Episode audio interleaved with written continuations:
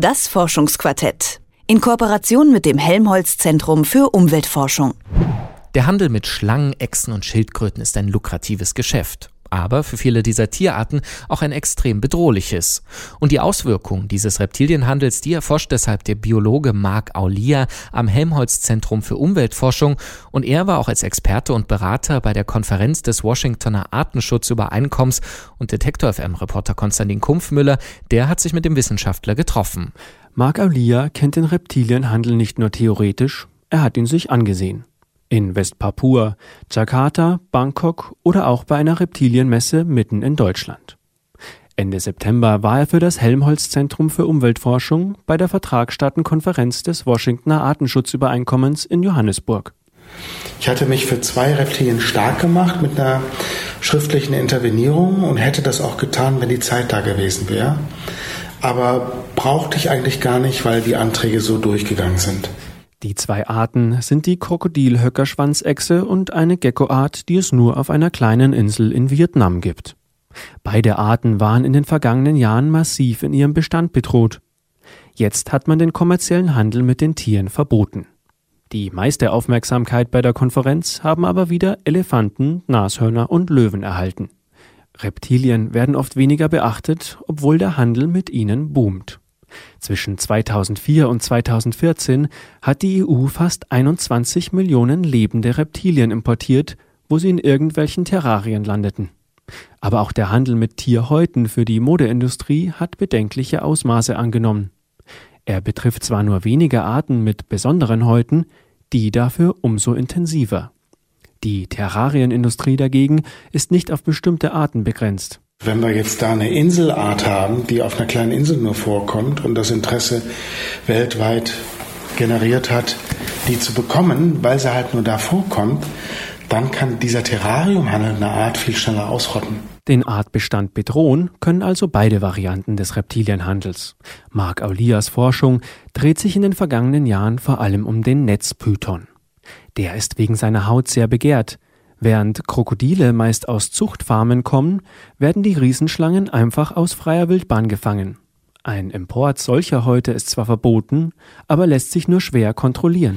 Jetzt gibt es da auch ein Legalwaschen, dass man sagt, wir schleusen Wildfänge als Nachzuchten in den Markt ein und auch die Häute dessen. Aber es gibt natürlich auch einen kleinen Anteil wirklicher seriöser Nachzuchten.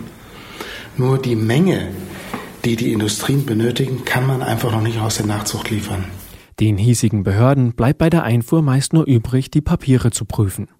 Stimmen die angegebenen Stückzahlen, sind sie als Wild- oder Zuchttiere deklariert und ist der Stempel echt. Ist gegen die Papiere nichts einzuwenden, sind den Behörden die Hände gebunden. Allen Zweifeln der beratenden Experten wie Marc Aulia zum Trotz. Jetzt kann aber, sagen wir mal, es sind 300 heute vom dunklen Tigerpython der vornehmlich aus Vietnam exportiert wird. Da kann man jetzt vermuten 50-50. Man muss halt letztendlich diesen Import dann stattgeben. Um nicht hilflos zusehen zu müssen, wie Wildfänge als vermeintliche Zuchttiere importiert werden, müssen neue Prüfmethoden entwickelt werden. Dafür ist erstmal mehr Wissen über den Netzpython nötig. Oft entsteht nämlich der oberflächliche Eindruck, dass die Art gar nicht bedroht sei und es nach wie vor riesige Bestände der Tiere gibt. Nur was sich darin verschleiert und vertuscht, ist, dass die Anzahl der Tiere heute von anderen Gebieten kommen. Der Einzugsbereich der Fanggebiete ist größer geworden. Das heißt, die Distanzen, die der Fänger zurücklegt, um die in eine Abdeckerei zu bringen, wird größer. Und da wird das Bild jetzt ein bisschen verschoben.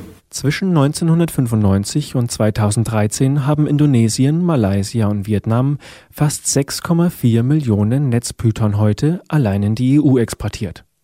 Woher die Tiere kommen und was der Handel für die Populationen bedeutet, ist oft unklar. Um das zu ändern, erstellt Mark Aulia sogenannte Genkarten.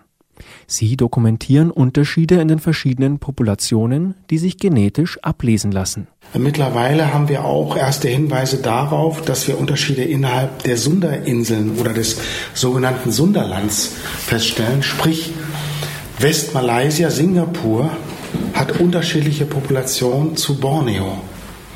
Und äh, wenn wir das jetzt festmachen können in irgendwie eine verbesserte Zertifikation, um die Rückverfolgbarkeit nachzuvollziehen, dann hat man da zumindest äh, etwas verbessert, auch hinsichtlich der Nachhaltigkeit des Handels. Tierhäute könnten so auf ihre Herkunft überprüft und Handelswege aufgedeckt werden. Die Arbeit an den Genkarten funktioniert nur mit ausreichenden Mengen an Referenzdaten der Populationen vor Ort. Die Arbeit ist Grundlagenforschung.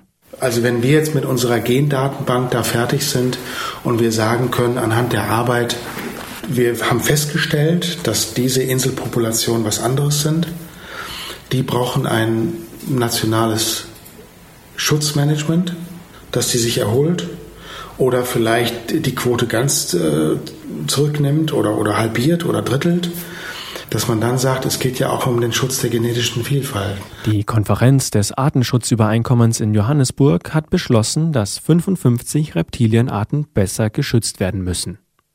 Damit diese Bestimmungen auch umgesetzt und überprüft werden können, muss aber weiter geforscht werden. Die Auswirkungen des Reptilienhandels sind also immer noch nicht ausreichend erforscht, meint Marc Aulia vom Helmholtz-Zentrum für Umweltforschung. Ein Beitrag war das von Konstantin Kumpfmüller und alle Beiträge aus unserer Serie des Forschungsquartetts, die finden Sie auch nochmal zum Nachlesen und zum Nachhören auf unserer Webseite detektor.fm. Das Forschungsquartett in Kooperation mit dem Helmholtz-Zentrum für Umweltforschung.